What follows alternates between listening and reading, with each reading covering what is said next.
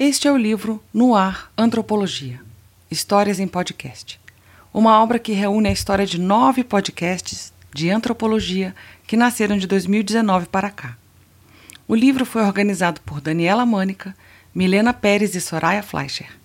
Foi publicado neste ano de 2022 pela Pontes Editores e pela editora da Associação Brasileira de Antropologia, a ABA Publicações. Recebeu financiamento do Programa de Pós-Graduação em Divulgação Científica e Cultural, do Laboratório de Estudos Avançados em Jornalismo e Instituto de Estudos de Linguagem da Universidade Estadual de Campinas e do Decanato de Pesquisa e Inovação da Universidade de Brasília. O e-book pode ser encontrado no site da ABA Publicações www.aba.abante.org.br. O livro impresso está à venda nas livrarias e com a Pontes Editores. www.ponteseditores.com.br. E já que é um livro sobre podcasts, nada mais coerente do que o livro também poder ser todo ouvido. Aqui apresento mais um dos seus audiocapítulos. Boa leitura, boa audição.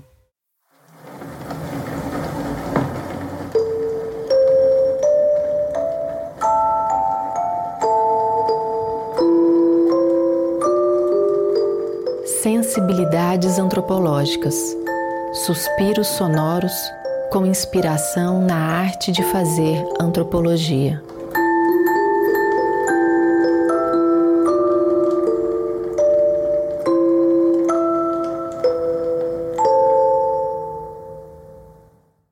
Sons de despedida. Viagem pelo Médio Jequitinhonha, MG, nas trilhas do podcast Sensibilidades Antropológicas. Valéria de Paula Martins. Quando deixei o Vale do Rio Jequitinhonha, em Minas Gerais, depois de anos trabalhando e pesquisando na região, senti que podia escrever minha tese de doutorado ali, naquele momento. Eu estava completamente envolvida por aquele mundo, aquelas pessoas e as vidas delas. Sei que era pouquíssimo provável que isso acontecesse com a facilidade que eu imaginava, mas não pude comprovar. Em um mês estaria morando em outro país para continuar meus estudos e precisava organizar uma série de papéis, além de descobrir em que endereço exatamente iria morar. Naquele momento em que deixei o Jequitinhonha, mais especificamente a região da calha média do rio, chamada de Médio Jequitinhonha, eu imaginava que a capa do texto que eu escreveria deveria estar coberta de terra pois assim eu me sentia, coberta de terra. E não apenas minha pele, mas meus pensamentos, sentimentos estavam afetados por modos de vida em que a terra, seus tipos e usos, sua partilha, o que dela nascia ou não nascia, era um elemento central. Fiquei seis meses fora, na França, tendo experiências muito diversas daquelas que tivera em campo como costumamos dizer na antropologia, ao nomear genericamente os lugares em que realizamos nossas pesquisas. E a Terra foi, lentamente, se despregando de mim.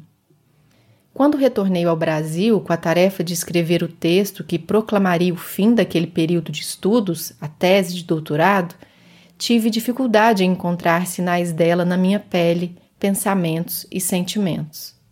Foi preciso encontrá-los de todo modo, pelo menos na medida suficiente para a apresentação do trabalho a um conjunto de docentes na finalização do doutoramento. Mas a experiência de pesquisa era também muito sensorial, cheia de cores, cheiros, sons, e com a escrita não pude mobilizar e compartilhar essas sensibilidades como eu gostaria. Nesse texto, compartilho um pouco do processo de retorno, finalmente, a essa espécie de atmosfera que permeava meu campo. Processo que tem se dado especialmente a partir da realização do podcast Sensibilidades Antropológicas, cujo primeiro episódio foi ao ar em março de 2021, em plena pandemia do Covid-19. Esse processo de retorno, como veremos à frente, configura-se também como uma despedida. E não é por acaso que essa viagem de volta e ao mesmo tempo partida se dê por meio de um podcast, portanto, a partir de ondas sonoras, e de forma associada a algumas imagens que compartilho a cada episódio. É o que contarei a vocês aqui. Se quiserem me acompanhar nestes caminhos, não se preocupem em levar bagagens pesadas. Uma pequena valise, amparada por corpos e sentidos atentos, e que possa levar algumas peças de roupa leves e multicoloridas, já será suficiente. Aqui temos uma imagem fotográfica retangular colorida em que aparecem meus próprios pés de pele clara em uma sapatilha de pano preta. Eles estão pisando a terra e um tanto afundados nela. Legenda: Retrato dos pés em campo, autoria própria. A estação de onde partimos. Certa vez, conversando com uma amiga sobre a experiência de trabalho e de pesquisa que tive na região do Vale do Rio Jequitinhonha, ela me disse uma frase de que nunca me esqueci: Você não pode morrer com isso. Ouvir nota de rodapé 2 ao final do texto. Eu já havia escrito a dissertação e a tese, todos os interlocutores com quem trabalhei diretamente haviam recebido seus exemplares os textos tinham sido lidos por alguns docentes e, quem sabe, outras pessoas, então de alguma forma não morreria com isso, mas a frase da minha amiga continuava a ecoar. Anos antes, ao final da pesquisa, lembro que fui ter uma das últimas conversas em campo com o seu Deca, o querido cantador José Maria Rodrigues, tão importante interlocutor para a pesquisa. Eu havia registrado durante muitas e muitas horas um número enorme de cantigas que ele cantava, com o violão nos braços, na sala de sua casa na cidade de Araçuaí. E não sabia bem o que fazer com aqueles registros, ou mesmo se deveria fazer algo além de considerá-los no processo de pesquisa e escrita. Eu dizia a ele mais ou menos assim: O senhor gostaria que eu fizesse algo com essas gravações, produzisse um CD, por exemplo? O que o senhor gostaria que eu fizesse com esse material? O material a que eu me referia, as cantigas e casos associados que ele me contava, eram relativos ao nove, um rito permeado por danças coletivas musicais e marcado pela poesia cantada. Esse ritual é realizado a incontáveis gerações naquela região e reúne pessoas velhas e jovens em encontros noturnos regados a comida e bebida. Em geral, é precedido por orações, comumente terços. Nota de rodapé 3. 9 é o nome de uma das danças, também chamadas de brincadeiras ou brinquedos de viola, mas como em geral esta é a brincadeira que ocupa boa parte da noite, acaba por nomear o encontro festivo. Vamos fazer um brinquedo? dizem as pessoas. Ou vamos fazer um nove? Na composição das brincadeiras de viola participam os que querem, mas o canto é conduzido por especialistas cantadores e cantadeiras. Estas são as pessoas que conhecem destacadamente os brinquedos e seus repertórios. A maioria já é aposentada como trabalhadores rurais e alguns mais novos prestam serviços como de pedreiro e faxineira. As cantadeiras e cantadores foram as pessoas com as quais mais convivi no decorrer de minha estadia no Jequitinhonha, e muitos estão presentes em minha vida até hoje, com contato frequente. Pois bem, naquele dia na casa do seu Deca, ao fazer aquelas perguntas a ele, o que o senhor gostaria que eu fizesse, ele parou um pouco, pensou e me disse: Você sabe o que eu queria, Valéria? Eu fiquei animada, pensando que bom, vou poder fazer algo específico para ele e as pessoas vinculadas ao nove. Então, ele me disse algo como: Eu queria fazer um nove para você ver mas daqueles que tinham lá em minha casa, quando eu era menino. Nesse nove, segundo ele, estariam presentes como cantadeiras e cantadores grandes nomes locais, a maioria já falecida, de quem eu já ouvira falar bastante. E o seu Deca foi então dizendo o nome de cada cantador e cada cantadeira que estariam presentes no nove, um por um, uma por uma, e continuou: Aí a gente ia cantar junto esses noves todos que eu cantei para você. Eu, ainda um pouco espantada, disse, tentando de alguma forma retomar o ponto dos registros que eu tinha em mãos. Mas tenho gravado muito mais do que seria possível cantar em um nove, seu Deca. E ele prontamente disse: Aí a gente fazia outro nove, e outro nove, até cantar tudo. Eu não tinha mais o que dizer. Diante da minha pergunta sobre as gravações de seus cantos, o que ele queria era que eu conhecesse os noves que ele conheceu muito antes da minha chegada na região e da minha admiração pela beleza daqueles brinquedos. Você ia ver o que era nove, me dizia. Pensando no desejo do seu Deca, considero que o que ele queria é que eu pudesse vivenciar a experiência daqueles antigos noves tal como ele os havia vivenciado em sua infância e juventude de certa forma, sim, ele evocava uma questão que costumamos debater na antropologia: os limites ou as impossibilidades de afetação e tradução a partir de uma pesquisa. Supostamente, o desafio é maior quando não podemos, enquanto pesquisadoras, viver determinada experiência por nós mesmas, como os noves da infância do seu Deca nesse caso. Mas a questão também se coloca, mesmo quando estamos todos, pesquisadores e interlocutores, em um mesmo contexto, vivenciando, pelo menos aparentemente, as mesmas situações. Na antropologia, temos buscado, de forma geral, lidar com essas delicadas questões de forma a assumir as limitações de nossa tarefa, ao mesmo tempo buscando explicitar como essa tarefa é multifacetada, formada por percepções diversas de algumas pessoas sobre múltiplas percepções de outras pessoas. Pensando assim, posso considerar que, de certa forma, eu já havia vivenciado aqueles noves antigos de que falava o seu Deca, por meio do contato com ele mesmo, suas lembranças, casos e as percepções que ele compartilhava comigo, além das narrativas de outras cantadeiras e cantadores e já trazia em minha pequena valise e em meu próprio corpo outras inúmeras experiências relativas ao nove em que estivera presente fisicamente e as demais vivências em campo. Eu havia sido afetada por aquelas pessoas e pelo que tinha experimentado ali. Referência Favre Saada, 1990.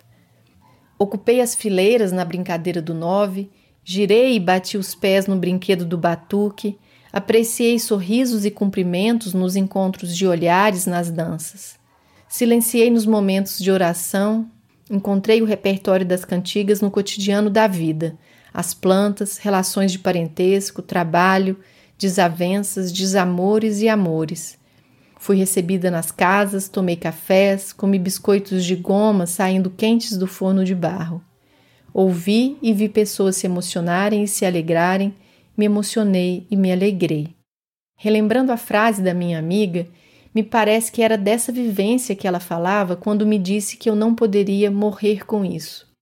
E nesse olhar retrospectivo que tenho agora, percebo que, apesar de ter tornado públicos dois longos textos sobre a pesquisa, a dissertação e a tese, poderia ainda contar mais coisas, ou talvez poderia contar as coisas de outros modos de modos mais próximos das experiências múltiplas que tive, que rememoro e reconstruo, e das formas sensíveis de estar ali presente, por meio da atenção aos sons, cheiros, cores, sabores.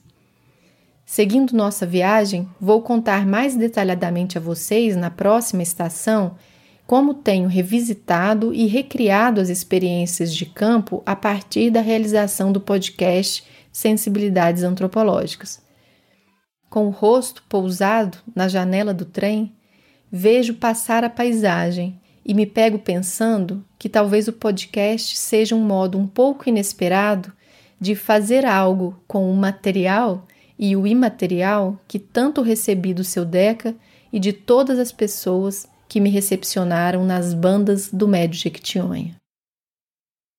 Sensibilidades antropológicas. Com a pandemia que assola o mundo desde o princípio de 2020 e a pausa brusca que tivemos no ritmo cotidiano, pelo menos naquele momento inicial, me vi com alguns projetos interrompidos. Isso, de certa forma, abriu espaço para que outros, mais compatíveis com as condições impostas pelo vírus, pudessem se delinear. Foi nesse contexto que, despretensiosamente, fiz a gravação de um texto literário que há tempos tinha vontade de compartilhar com algumas pessoas e enviei então para algumas amigas e amigos. Gostei da experiência de gravar e partilhar, recebi apreciações muito delicadas e bonitas e resolvi continuar com aquelas gravações. Apesar de ser graduada em comunicação social e ter, portanto, alguma familiaridade com registros e montagens em áudio, havia muito tempo que não lidava com esses processos. De toda forma, o confinamento nas casas, o distanciamento físico e uma certa atmosfera de solidão e temor me pareceram compatíveis com os registros em áudio e o compartilhamento e difusão, por meio deles, de textos poéticos que tratassem de temáticas evocadas pela pandemia. Seria um modo, talvez, de melhor lidar com a solidão que nos visitava e, quem sabe, nutrir ou mesmo estreitar laços afetivos. Eu não conhecia muito bem o formato de podcast, mas me pareceu que se adequava ao contexto e às possibilidades que o momento estabelecia. Podcasts permitem o acesso e o compartilhamento de forma razoavelmente fácil entre as pessoas, já que costumam ser mais leves em termos de demanda de conectividade. Também, como lembram Fleischer e Mânica 2020, envolvem em geral baixos custos de produção e difusão, são mais acessíveis a pessoas com deficiência visual e iletradas, além de descansarem o olhar nesses tempos de excesso de telas. Imaginei então a criação de um podcast. O Poéticas Sociais, anterior ao Sensibilidades Antropológicas, foi ao ar entre maio e dezembro de 2020. Os episódios mensais, construídos em parceria com o amigo e colega de trabalho Márcio Ferreira de Souza, trouxeram textos literários que versavam sobre temas como isolamento, recolhimento, tempo, modos de percepção e presença, afetos, saudade e silêncio. Nota de rodapé 4. Conto sobre o Poéticas Sociais porque, de fato, ele figurou como uma espécie de berço de águas que, navegadas, me fizeram encontrar, numa curva de rio adiante, os sensibilidades antropológicas. Pois, além de a experiência ter me possibilitado o contato renovado e prazeroso com a produção sonora, as temáticas abordadas e todo o contexto daquele momento apontaram-me meus próprios afetos. Em meio a tantas despedidas, percebi que era importante fazer também as minhas. E percebi que poderia falar agora sobre as experiências de campo de forma mais livre dos constrangimentos associados a trabalhos acadêmicos. Também de modo a ressaltar as formas sensíveis de experimentar uma pesquisa e as relações que estabelecemos em sua construção. Como disse no início do texto, não é por acaso que essa espécie de retorno e despedida do campo etnográfico esteja se dando a partir das ondas sonoras e das imagens que compartilho a cada episódio.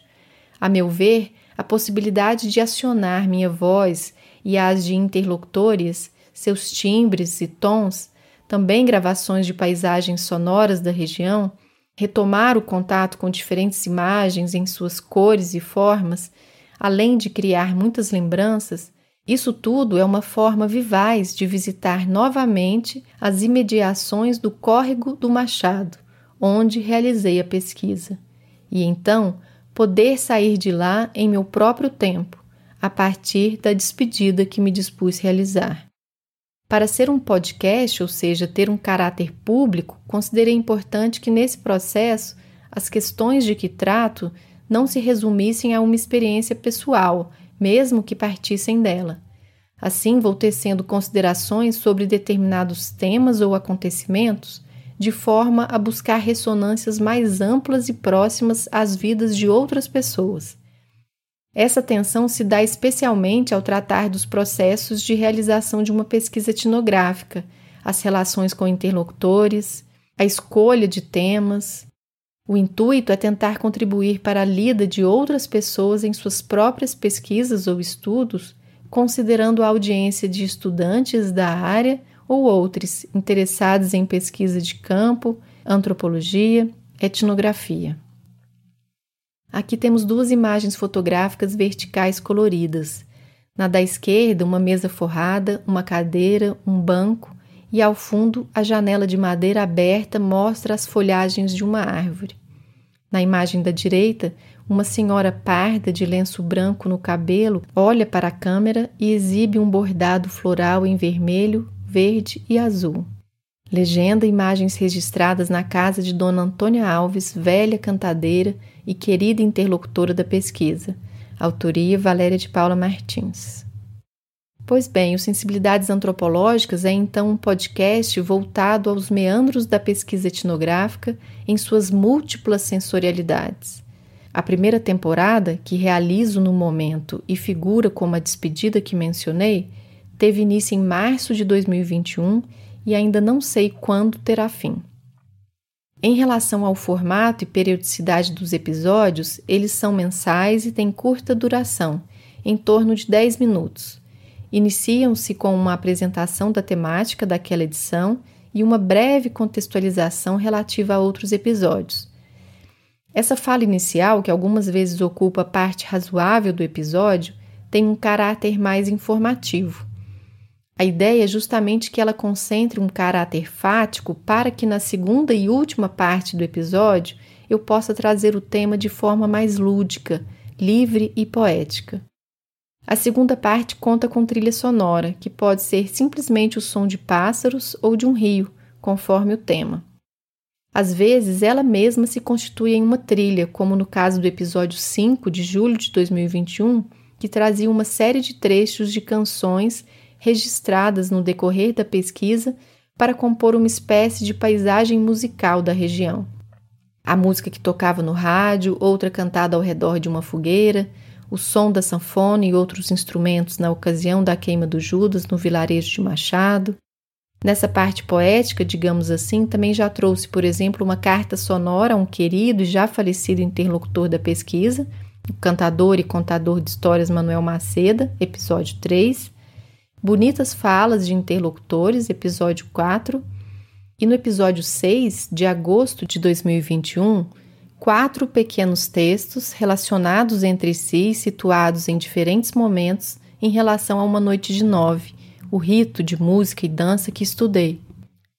Esses textos foram construídos a partir de acontecimentos que se deram no decorrer da pesquisa e criei para o podcast a sequência em que aparecem um deles se passa antes do rito, dois durante o nove e o último no dia seguinte. As referências dos episódios citados estão nas notas de rodapé 5 a 8. Como comentei quando estávamos na primeira estação desse caminho que agora trilhamos, esse rito é também chamado de brinquedo ou brincadeira. Talvez com essa inspiração eu queira brincar um pouco com a forma como apresento os temas. A brincadeira aqui consiste em experimentar palavras, tons de voz, trilhas sonoras, tempos de silêncio na edição ou mesmo repetições seguidas de trechos de falas, como no episódio 4, em que trouxe frases que ouvi em campo. Trata-se, assim, de uma experimentação, um experimento de brinquedo. Sobre a escolha e sequência de temas na temporada, Fiz um levantamento de possíveis temáticas, mas não um planejamento de todos os episódios seguidamente. Muitas vezes é a partir de um episódio que vem a inspiração do seguinte. Ela também pode vir de acontecimentos ou questões prementes. A discussão sobre a absurda ideia de um marco temporal em relação à demarcação de terras indígenas me inspirou a criar um dos episódios, voltado especialmente ao tema da terra e sua presença na cosmologia e ontologia naqueles arredores. Nota de rodapé 9. Em relação ao processo de elaboração e produção dos episódios, apesar de ser um tanto solitário, conto com a importante presença e parceria do amigo e ex-colega de graduação Leobaldo Prado, profissional em produção de áudio que faz a masterização dos episódios, e também de uma estudante de graduação que faz a montagem dos arquivos com a versão escrita do episódio.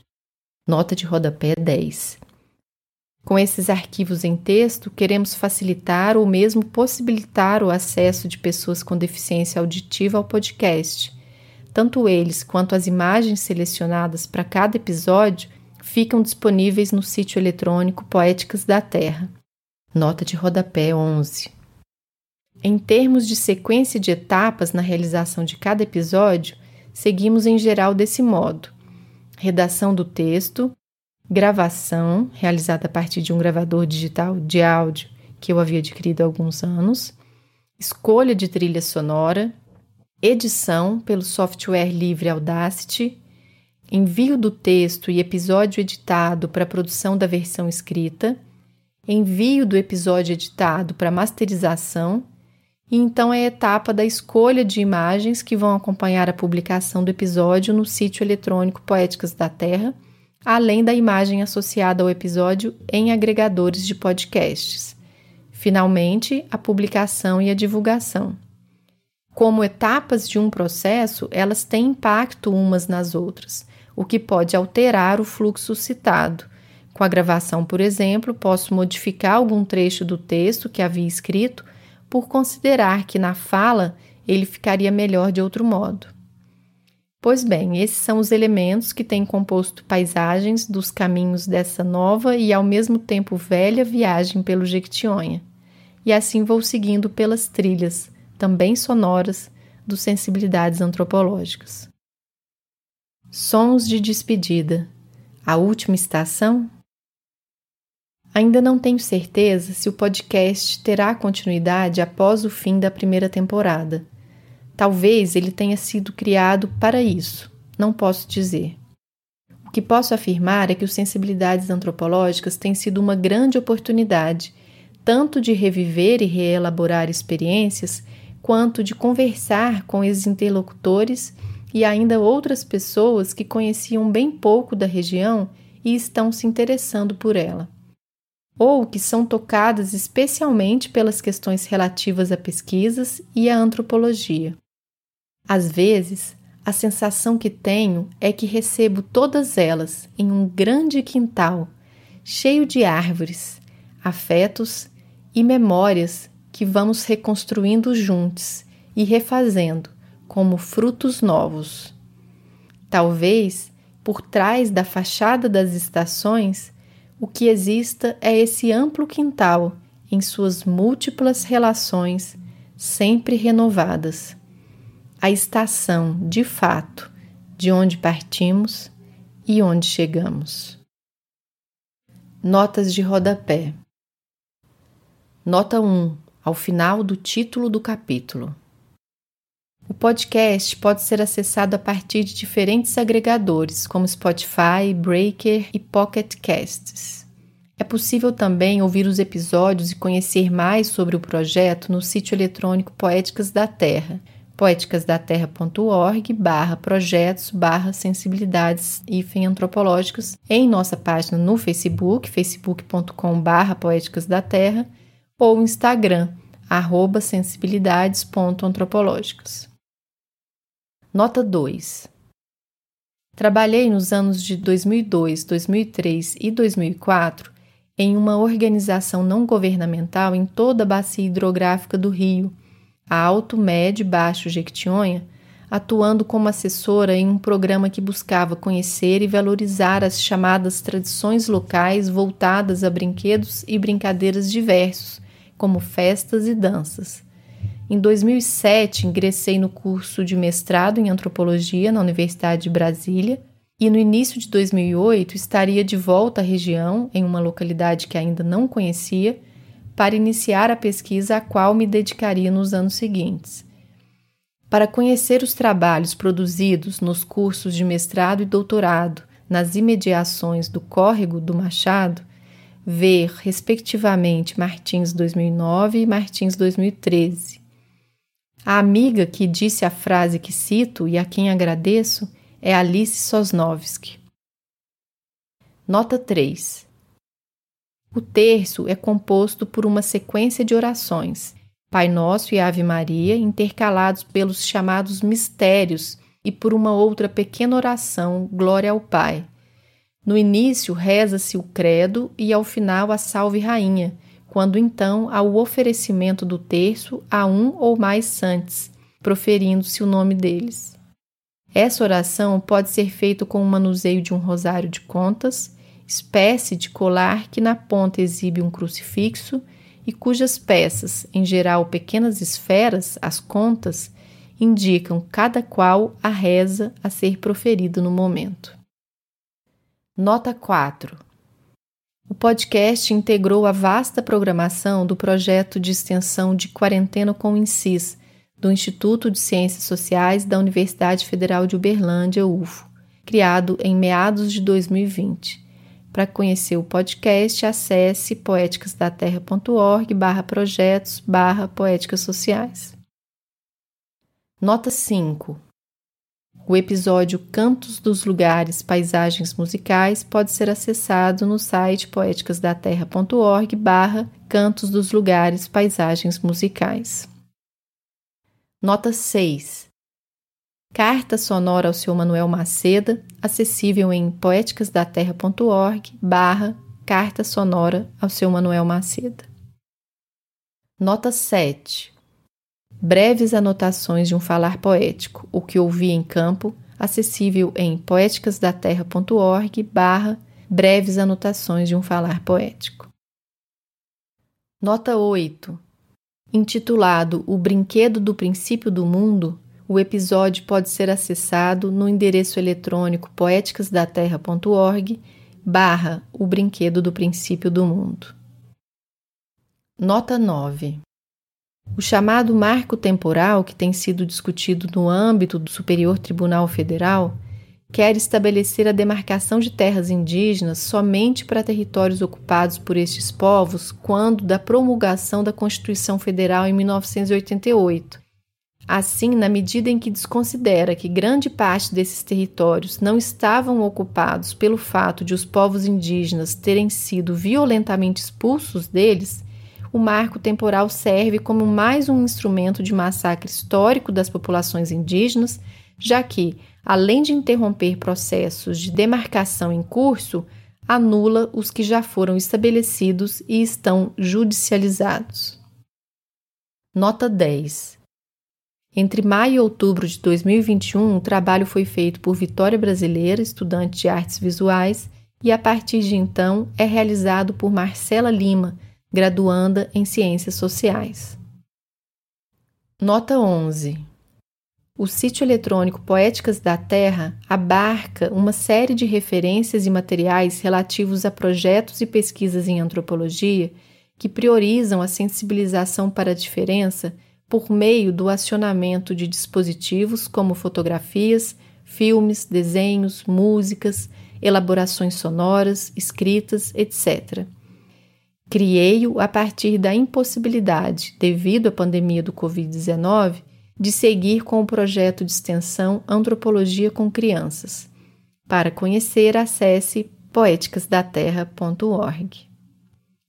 Referências: Ser Afetado, de Jeanne Favre Saada, publicado na revista Cadernos de Campo, número 13, no ano de 2005.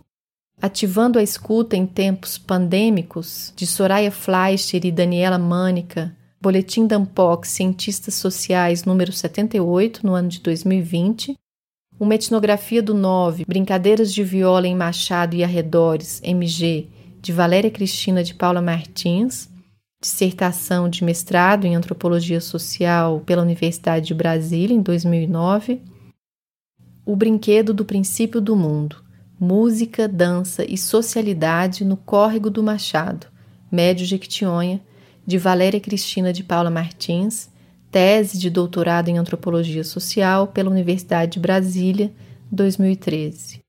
Mini Bio. Valéria de Paula Martins é antropóloga e professora no Instituto de Ciências Sociais da Universidade Federal de Uberlândia, UFO. Cursou Comunicação Social na UFMG e a pós-graduação em antropologia na Universidade de Brasília, UNB, com período de estudos na École de Hautes Études en Sciences Sociales.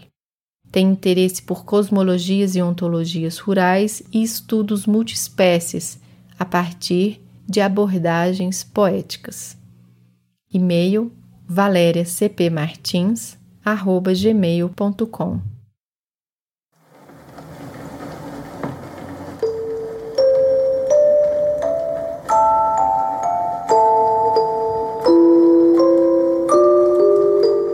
Você ouviu Sensibilidades Antropológicas. Apresentação e edição: Valéria de Paula Martins. Masterização: Leobaldo Prado.